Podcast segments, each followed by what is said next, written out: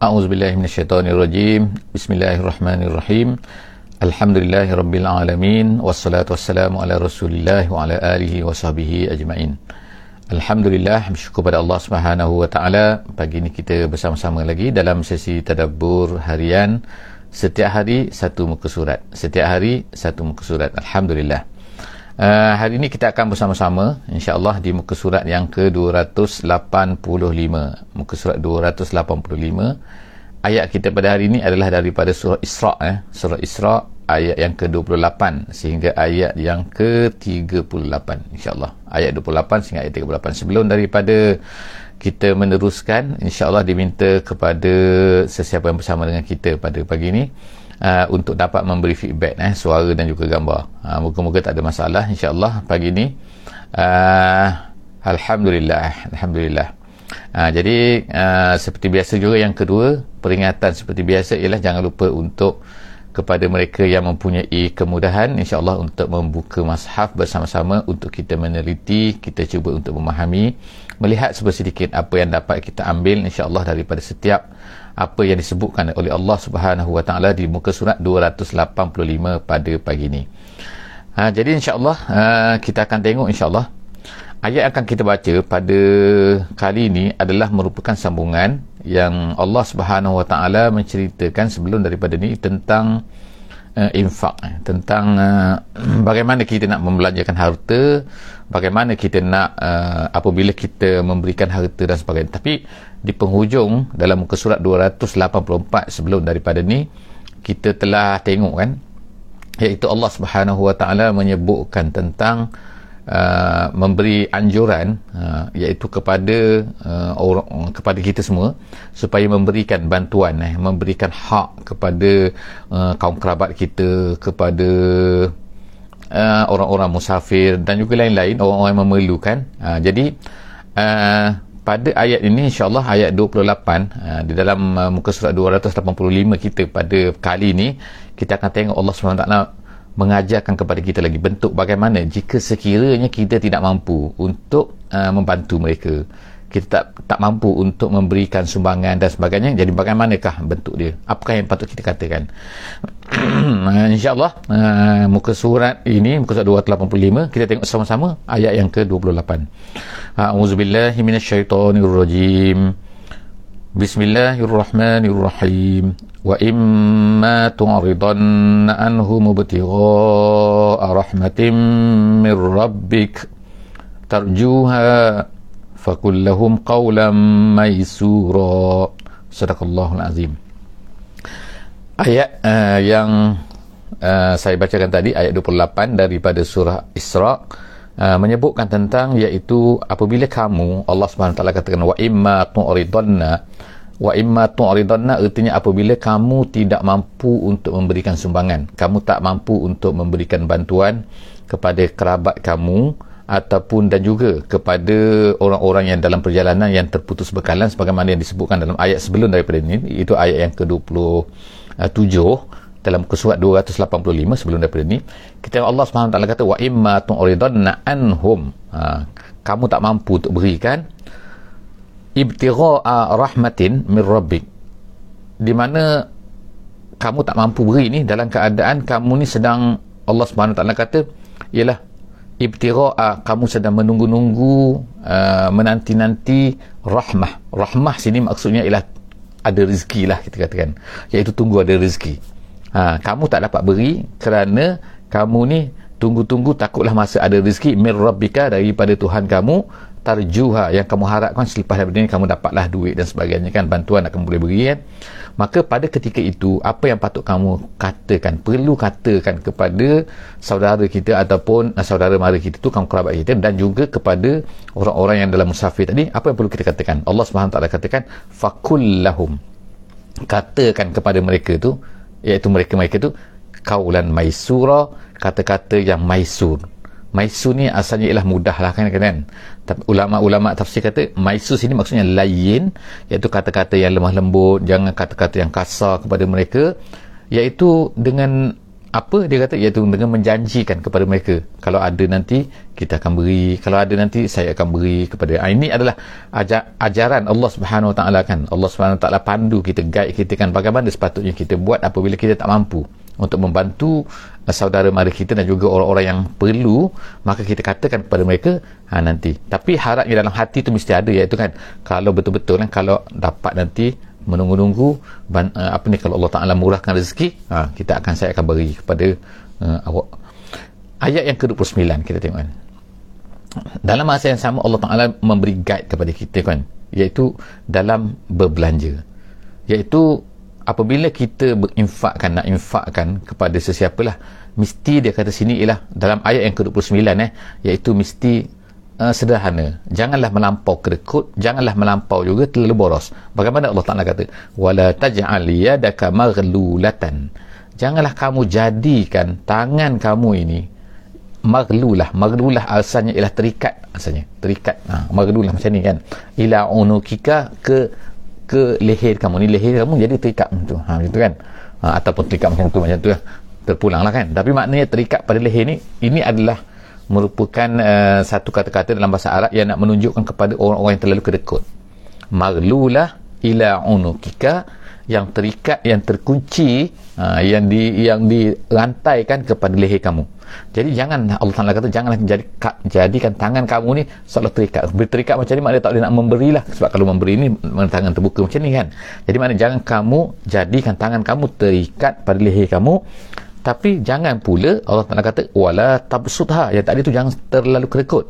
Kemudian tapi dalam masa yang sama wala tabsutha. Jangan pula kamu ni terlalu luas macam tu kan? Terlalu luas maknanya terlalu memberi tab, tabsutha. Terbuka tabsut ni terbuka kullal basti terlalu terbuka.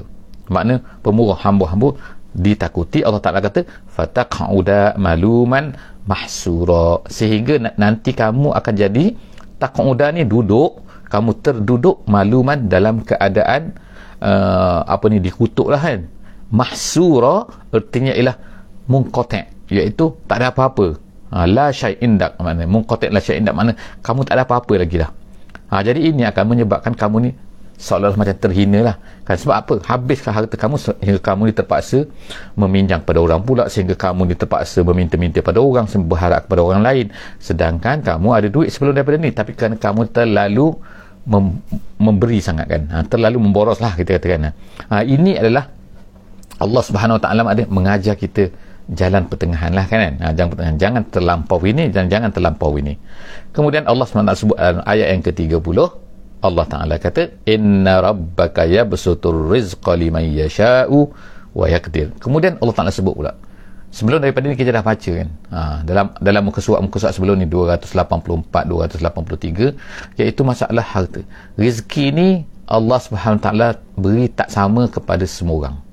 Ada orang dapat rezeki lebih ada orang dapat rezeki. Semua tu dah ditetapkan oleh Allah Subhanahu Wa Taala. Jadi sebab itulah kita ni tak boleh uh, kita kata melebihkan manusia ni pada benda-benda yang bukan takwa kan. Tak boleh pandang manusia ni pada bukan takwa. Iaitu pada uh, harta mereka pada pangkat mereka pada keturunan mereka dan sebagainya. Tapi hendaklah tengok mereka ni pada takwa.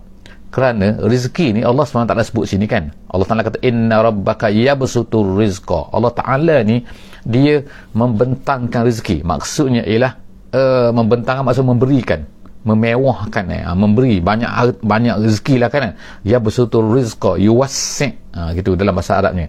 Iaitu melapangkan rezeki liman yasha kepada orang-orang yang dikehendakinya. Tetapi dalam masa yang sama Allah Ta'ala kata wa yakdir yakdir artinya ialah ada juga orang yang disempitkan jadi ada orang diluaskan ada kenapa Allah Ta'ala buat begini ya, semua-semua benda ni kan? Kenapa ada orang dapat rezeki lebih kan? Kenapa ada orang luar rezeki ada orang sempit rezeki dan sebagainya? Allah Subhanahu Wa Ta'ala kata innahu kana bi ibadihi khabiran basira. Allah Subhanahu Wa Ta'ala ni dia maha tahu. Khabiran basira basira maknanya melihat khabiran maknanya mengetahui lah kalau ikut terjemahan. Tapi maksudnya adalah dalam luar apa yang ada dalam hati manusia begini-begini Allah Ta'ala maha tahu sebab itulah Allah Ta'ala. Jadi dia kaitkan sini innahu kana bi'ibadi sesungguhnya Allah itu dengan manusia sangat-sangat mengetahui dalam luar zahir dan juga batin manusia tu. Jadi sebab itulah diberi berdasarkan kepada kata ulama tafsir. Seperti jalan lain dia kata ialah Allah Ta'ala beri rezeki kepada manusia ini mengikut kepen, keperluan mereka kepentingan mana masalah mereka apa yang baik untuk mereka. Jadi sebab itulah kita ni tak kritik. Tapi ingat bukan maknanya kita jangan usaha. Kita kena usaha eh, sebab rezeki banyak rezeki sikit ni itu ketentuan Allah tetapi berusaha untuk mencari rezeki dan berusaha untuk memberi dan sebagainya menginfak dan sebagainya itu adalah merupakan suruhan daripada Allah Subhanahu Wa Taala. Semakna kita kerja supaya kita ni tak akan jadi beban kepada orang lain. Seterusnya Allah SWT kata ayat 31 kan. Allah SWT sebut wala taqtulu. Sekarang beralih pula kepada perkara lain pula iaitu Allah Taala kata janganlah kamu bunuh eh. Janganlah kamu bunuh bunuh apa ni kan? Wala taqtulu auladakum jangan kamu bunuh anak-anak kamu. Khasyata imlak. Kerana takut kepada imlak tu maknanya kefakiran eh miskin. Jadi jangan kamu bunuh anak-anak kamu. Ha, biasanya anak-anak ni kalau dalam masyarakat Arab ialah bunuh anak perempuan. Ha, anak lelaki tak. Ha, tapi Allah SWT sebut umum sekarang. Sebab perkara zaman sekarang kita tengok kan macam mana berlaku kan. Anak lelaki ada anak perempuan kita campak merata-rata kan. Ha, kadang-kadang takut miskin kadang takut malu dan macam-macam lah. Ha, tapi Allah SWT sebut ini di antara sebab orang bunuh anaknya ialah khasyata imlak kerana makhafata kerana takut kepada kemiskinan. Kita tengok dalam ayat ni kan Allah SWT sebut ke sini ialah jangan kamu bunuh anak kamu kerana takut miskin. Ha, takut miskin maksudnya lah. Belum belum miskin lagi tapi takut akan datang. Kemungkinan berlaku kemiskinan kan. Ha, sekarang mungkin ada duit tapi sekarang lepasnya takut. Takut tak sempat nak belanjakan anak-anak. Jangan buat macam tu Allah Ta'ala kata. Allah Ta'ala larang habis-habisannya. Dalam ayat yang lain kita akan jumpa kan hampir sama hampir sama dengan ayat ni. Tetapi Allah Ta'ala sebut lain sikit iaitu jangan kamu bunuh anak-anak kamu min imlaq. Min imlaq bukan khasyata imlaq. Kalau di sini khasyata imlaq eh kita tengok kan? Ha, jadi Allah SWT sebut ni khasyata imlaq. Tapi dalam ayat lain disebut min imlaq eh tak ada khasyata. Kalau min imlaq itu maknanya kerana kerana bukan takut miskin kerana kemiskinan. Maknanya ada orang memang dia miskin pada masa tu yang khasyata imlaq ni maknanya akan datang. Masa tu dia kaya lagi. Dia okey. Dia akan takut akan datang. Masa pasal akan datang. Ha, jadi dua benda yang berbeza tu eh. Hmm, akan datang ke atau miskin pada masa tu? Nahnu narzuquhum. Kemudian Allah Taala kata kenapa kamu tak boleh bunuh ni? Jangan buat macam tu. Kenapa? Satu kesalahan kerana kami yang memberikan rezeki kepada mereka. Mereka tu ialah anak-anak tu. Nar nahnu narzuquhum. Dan juga kamu sendiri. Wa iyyakum. Kamu yang membunuh ni. Ayah-ayah ni mak ni kan. Kamu pun Allah Ta'ala beri rezeki mereka pun Allah Ta'ala beri rezeki. Kenapa kamu nak bunuh dia? Itu seterusnya. Allah SWT kata ha, itu adalah sebab sepatutnya kena faham kena yakin tu. In inna qatlahum kana khita'an kabira. Kerana membunuh mereka itu adalah merupakan khita'an. Khita'an tu makna isman. Makna dosa yang sangat besar. Eh, dosa besar. Ha, khita'an eh. Kesalahan lah kalau kesalahan tapi maksudnya ismun sini. Ismun kabira maksud dalam dosa besar. Kemudian Allah SWT sebut lagi. Ayat 32 eh, Allah Ta'ala kata wala taqrabuz zina. Seterusnya Allah kata jangan kamu dekati zina. Dekati zina eh dalam bahasa Arab bila sebut dekati itu maksudnya ialah perkara itu sangat-sangat diharamkan. Sebab dekati pun tak boleh. Ha, bukannya buat benda tu buat perkara tu lagilah tak boleh. Ha, itu cara uslub dalam bahasa Arab eh, yang menunjukkan kepada sangat-sangat minta supaya jangan buat perkara tu. Ha, jangan sangat-sangat dilarang buat perkara tu. Sehingga dekat pun tak boleh. Jadi maksud dekat tak boleh sebab itulah. Ha, semua perkara-perkara yang mendekatkan kepada zina ni dalam hadis-hadis disebut dalam ayat lain pun pun disebutkan iaitu apa? Contohnya kan jangan memandang perkara-perkara kan yang diharamkan. Memandang aurat kemudian tu menjaga apa ni uh, apa kehormatan uh, menjaga cara kan uh, berpakaian uh, dan sebagainya lah kan. Banyak lagi lah. Uh, tak boleh berkhaluat itu sebagai contoh benda-benda perkara-perkara yang di Allah Ta'ala sebut hadis-hadis Nabi sebut kan. Iaitu bagaimana yang dimaksudkan dengan wala taqrab sebab perkara-perkara itu akan boleh membawa kepada. Jadi membawa kepada pun dilarang. Ha, bukan perkara tu perkara tu of course lah dilarang. Jadi wala taqrabu zina Allah Ta'ala kata jangan kamu dekat pun kepada zina ni. Innahu kana fahishah. Kerana dia adalah perkara yang buruk yang qabih. Ha, fahishah ni maknanya buruk jijik Ha. wasa asabila dan merupakan jalan sa asabila saat buruk sabila tu jalan. Maknanya jalan yang sangat-sangat buruk sangat-sangat keji. Seterusnya kita tengok lagi. Allah SWT sebut uh, ayat yang ke-33. Ayat 33 terus lagi. Larangan Allah Subhanahu Wa Taala. Apa dia? Wala taqtulun nafsa allati harramallahu illa bil haqq jangan kamu bunuh jiwa mana-mana ha, siapa-siapa saja kan? Allati harramallah yang diharamkan oleh Allah Subhanahu wa taala illa bil haqq mana ni larang pembunuhan? Jadi sebelum daripada ini zina sebelum daripada itu ialah tak boleh bunuh anak. Lepas sebelum daripada itu cara bagaimana Allah Taala ajar uh, macam mana nak infak kan? Nak infak harta kalau ada harta kan? Dan macam mana pula kalau jadi kita tengok kat sini banyak kan dalam muka surat ini dan muka surat sebelum daripada ni kita tengok kan. Larangan anjuran Allah Subhanahu taala. Allah Taala mengajarkan satu satu satu satu. Sekarang Allah Taala kata jangan kamu bunuh. Bunuh manusia lain melainkan Allah Taala kata dengan kebenaran. Dengan kebenaran tu maknanya dengan benar tu maksudnya ialah kadang-kadang dengan kisos kan. Sebab kisos kan sebab bunuh balas kan. Sebab dia bunuh orang maka itu mana benar. Kadang-kadang melalui kerana dia, dia direjam kan kerana dia berzina. Hukuman dia itu of course lah. Ataupun kerana macam-macam lagi lah bentuk-bentuk kerana dia ni murtad contohnya ulama katakan. Jadi itu adalah di antara yang dikatakan sebagai al-haqu al-haqu mana membunuh dengan benar. Tapi yang selain daripada tu maka tak boleh bunuh. Suka-suka hati nak bunuh orang tak boleh kan? Kemudian wa man kutila mazluman Allah Ta'ala kata sesiapa yang dibunuh secara zalim. Makna secara tak betul dizalimi. Dia tu dibunuh. Maka Allah Taala kata faqad ja'alna liwalihi sultana. Kami jadikan kalaulah ada seorang dibunuh maka Allah Taala kata jadikan kami jadikan kepada walinya. Wali ni kaum kerabat dia lah iaitu orang bertanggungjawab kepada ni sama ada ayah ke sama ada datuk ke sama ada saudara adik-beradiknya dan sebagainya. Allah Taala kami jadikan untuk walinya itu sultan. Sultan ni kekuasaan kekuasaan maknanya dia mempunyai sekarang kata ha, say lah eh. kita kata ada say pada yang membunuh tu. Sama ada dia nak bunuh balas ke sama ada dia nak maafkan ke. Pada masa ni kuasa kerajaan tak ada. Eh. kuasa sekarang ni diberikan kepada warisnya waris tu. Ha, jadi itulah cara hukuman dia kan. Kalau sesiapa yang bunuh orang maknanya kerajaan tak boleh campur tangan. Nak beri kemaafan tak boleh kemaafan kan. Kepada siapa? Kepada pembunuh tu. Yang ada kuasa sekarang ialah walinya ha, iaitu, iaitu uh, apa ni orang-orang mewarisinya. Jadi Allah Taala fala yusrif fil qatli. Tapi mereka tak boleh yusrif melampau di dalam membunuhnya. Membunuh apa? membunuh balas kalau dia nak bunuh balas okey boleh. Kisasan kalau dah sah memang dia telah membunuh dan sebagainya maka dibunuh boleh bunuh balas eh? kalau dia nak. Tetapi Allah SWT kata fala yusrif fil qatli. Dia tak boleh melampau. Melampau ni bagaimana Ha, contohnya kan sebagaimana yang dibuat di zaman jahiliah dulu kan sebelum daripada Islam ini ha, di zaman zaman sebelum daripada kedatangan Nabi kita sebelum mereka jadi Islam bagaimana dia itu mereka kadang-kadang seorang bunuh seorang yang itu tu dibunuh bukan seorang dibunuh dua tiga orang sekali. Maknanya tak boleh itu. Itu melampau. Ataupun dibunuh habis satu kampung. Kenapa? balas dendam. Tak boleh. Kalau seorang seorang saja kan. Ha, ataupun kadang-kadang tak tak langsung tak dibunuh langsung. Sebab apa? Dia tu orang kaya ha, dia ni orang bangsawan dia ni orang hebat kan? Oh jadi oh, kalau dia ni orang hina maka dibunuh.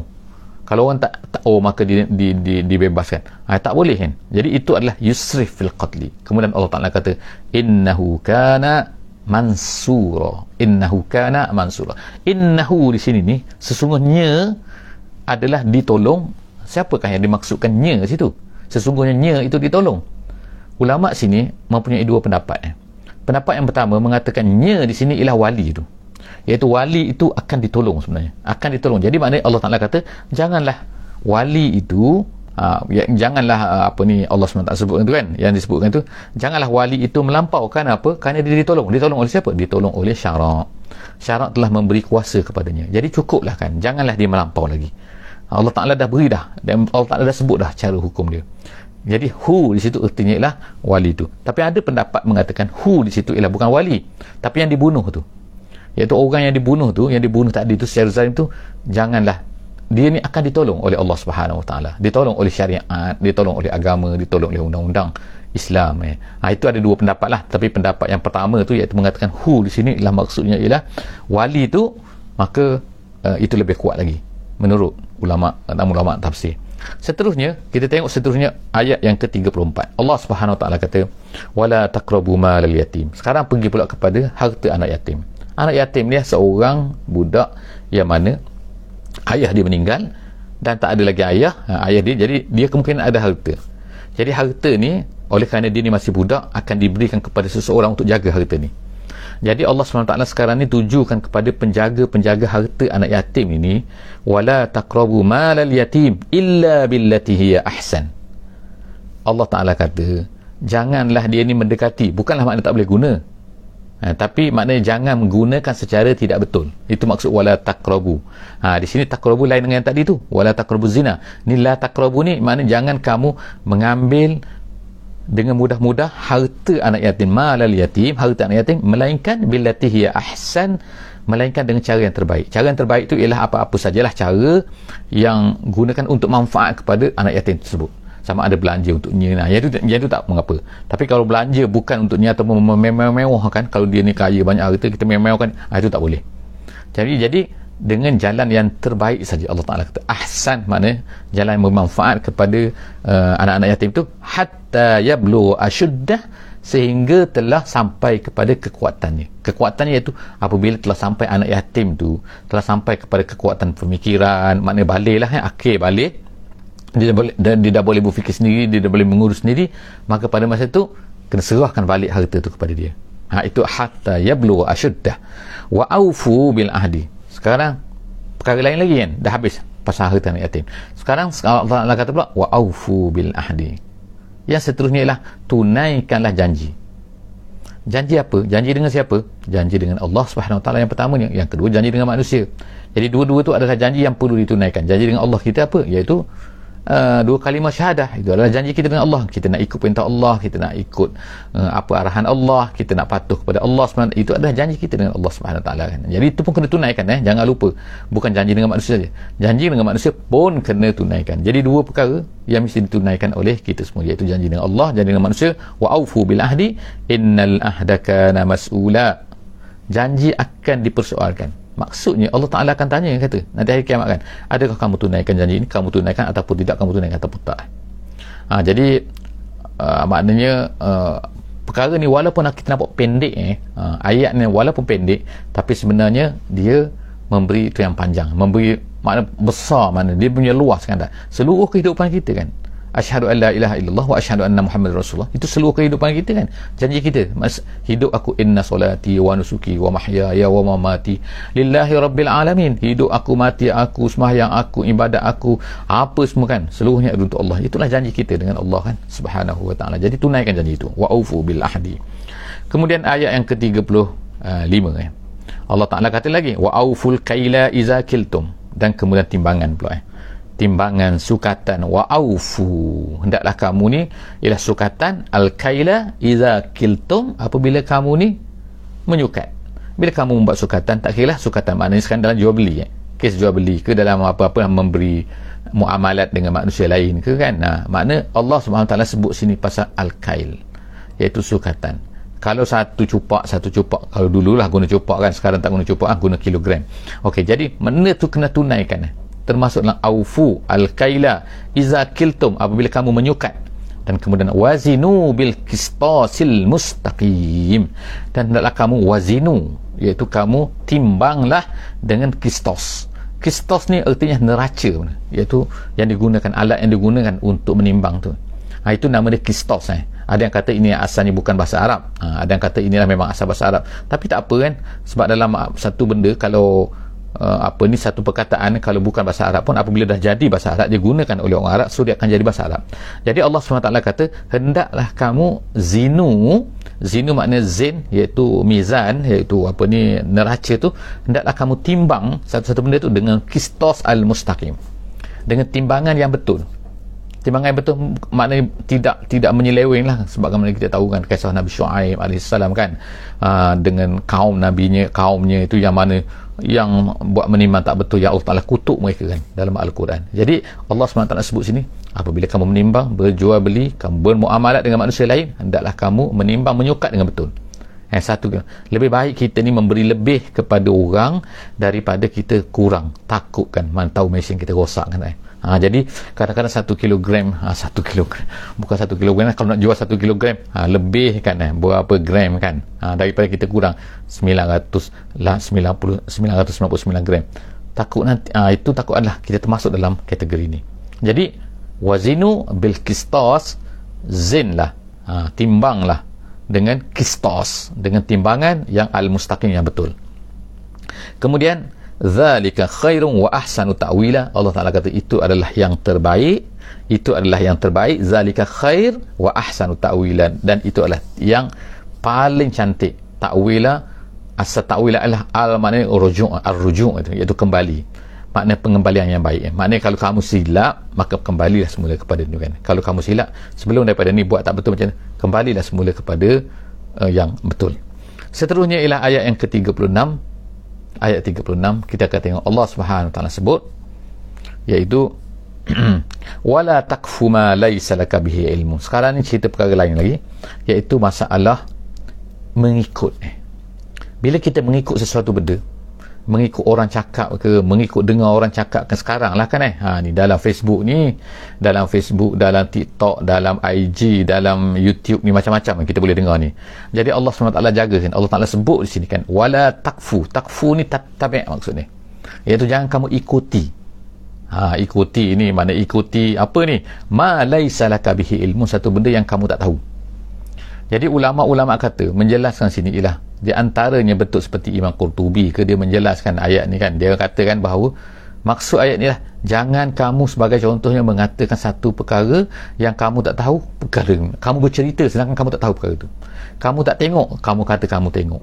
Kamu tak nampak tak tengok tak dengar pun kamu kata kamu dengar. Jadi maknanya kamu mengatakan satu benda yang mana kamu tak tahu pun perkara itu eh, kamu mengikuti eh Ha, jadi sebab itulah ni bahaya kita ni kan. Sebab apa kita sekarang ni kan bila dengar, baca dalam internet gini-gini kan kita rasa macam oh, kita rasa macam tahu kan. Sedangkan kita, orang yang mencerita tu kadang-kadang bukan pakar. Kadang-kadang orang menceritakan tu bukan betul pun. Dia pun ha, komen sana komen kita pun terpengaruh dan sebagainya. Jadi oleh kerana itulah jangan ikut Allah Taala kata.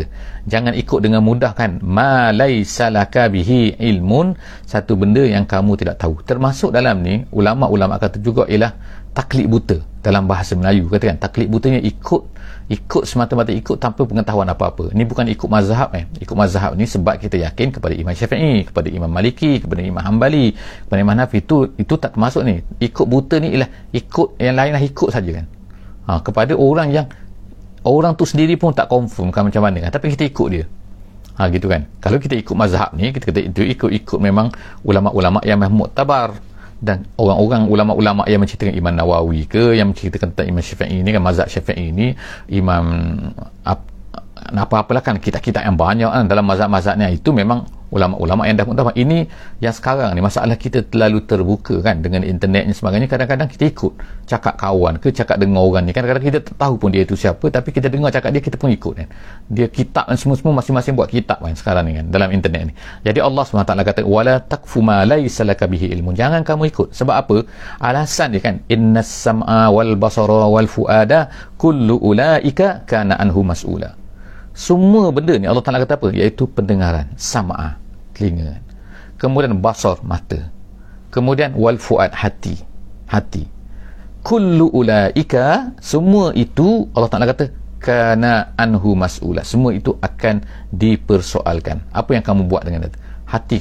Jadi kullu ula sini kullu ulaika ni semua-semua itu. Semua-semua itu ni apa? Semua-semua itu ni kan? Ha, setengah ulama kata semua itu ialah kamu iaitu kamu semua ni kan. Setengah ulama kata kullu ulaika tu, tu anggota-anggota tadi tu. Setiap daripada anggota tadi tu. Iaitu ada sedikit perbahasan lah perbincangan dalam tafsir kan. Tapi yang bagi kita ialah ha, kesimpulan mudah bagi kita ialah semua tu sama ada anggota kita ke anggota kita pun kita lah kan eh? semua kita semua benda-benda tu akan dipersoalkan oleh Allah Subhanahu Wa Taala kan. Bahawa betul ke kamu dengar? Betul ke kamu lihat? Betul ke kamu faham? Jadi benda-benda tu semua Allah Ta'ala akan tanya kita. Oleh kerana tu la takfu ma laisa laka bihi ilmun. Satu yang kamu tak tahu jangan kamu buat pandai-pandai.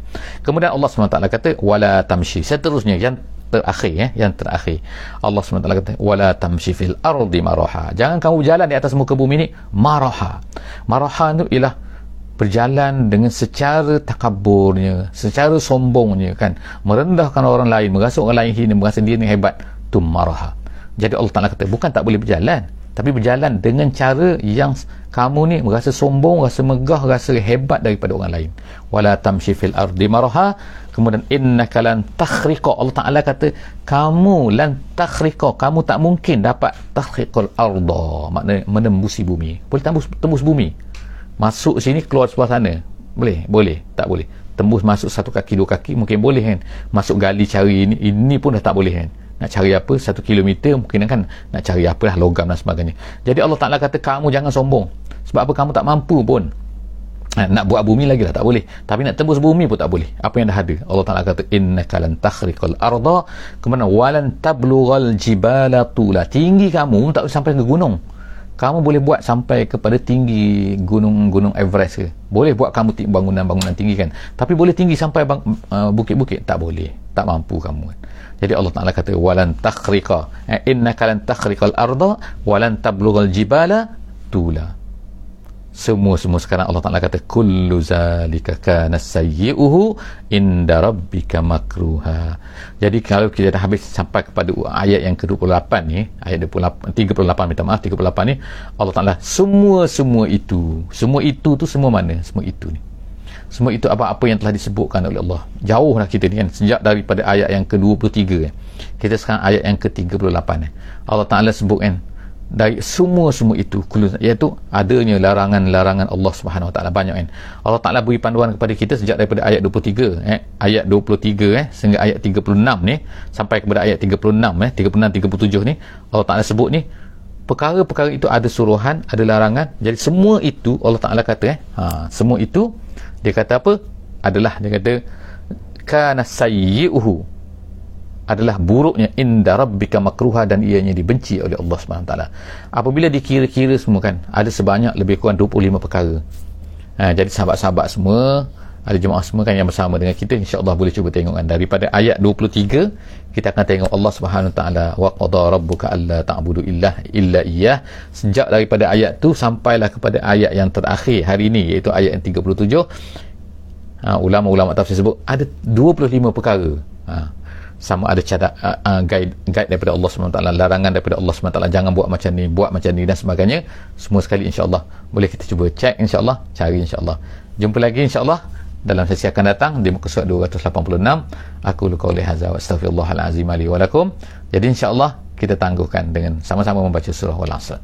Bismillahirrahmanirrahim. Wal asri innal insana lafi khusr illa allazina amanu wa amilus salihat wa tawasaw bil haqqi wa tawasaw bis sabr. Wassalamualaikum warahmatullahi wabarakatuh.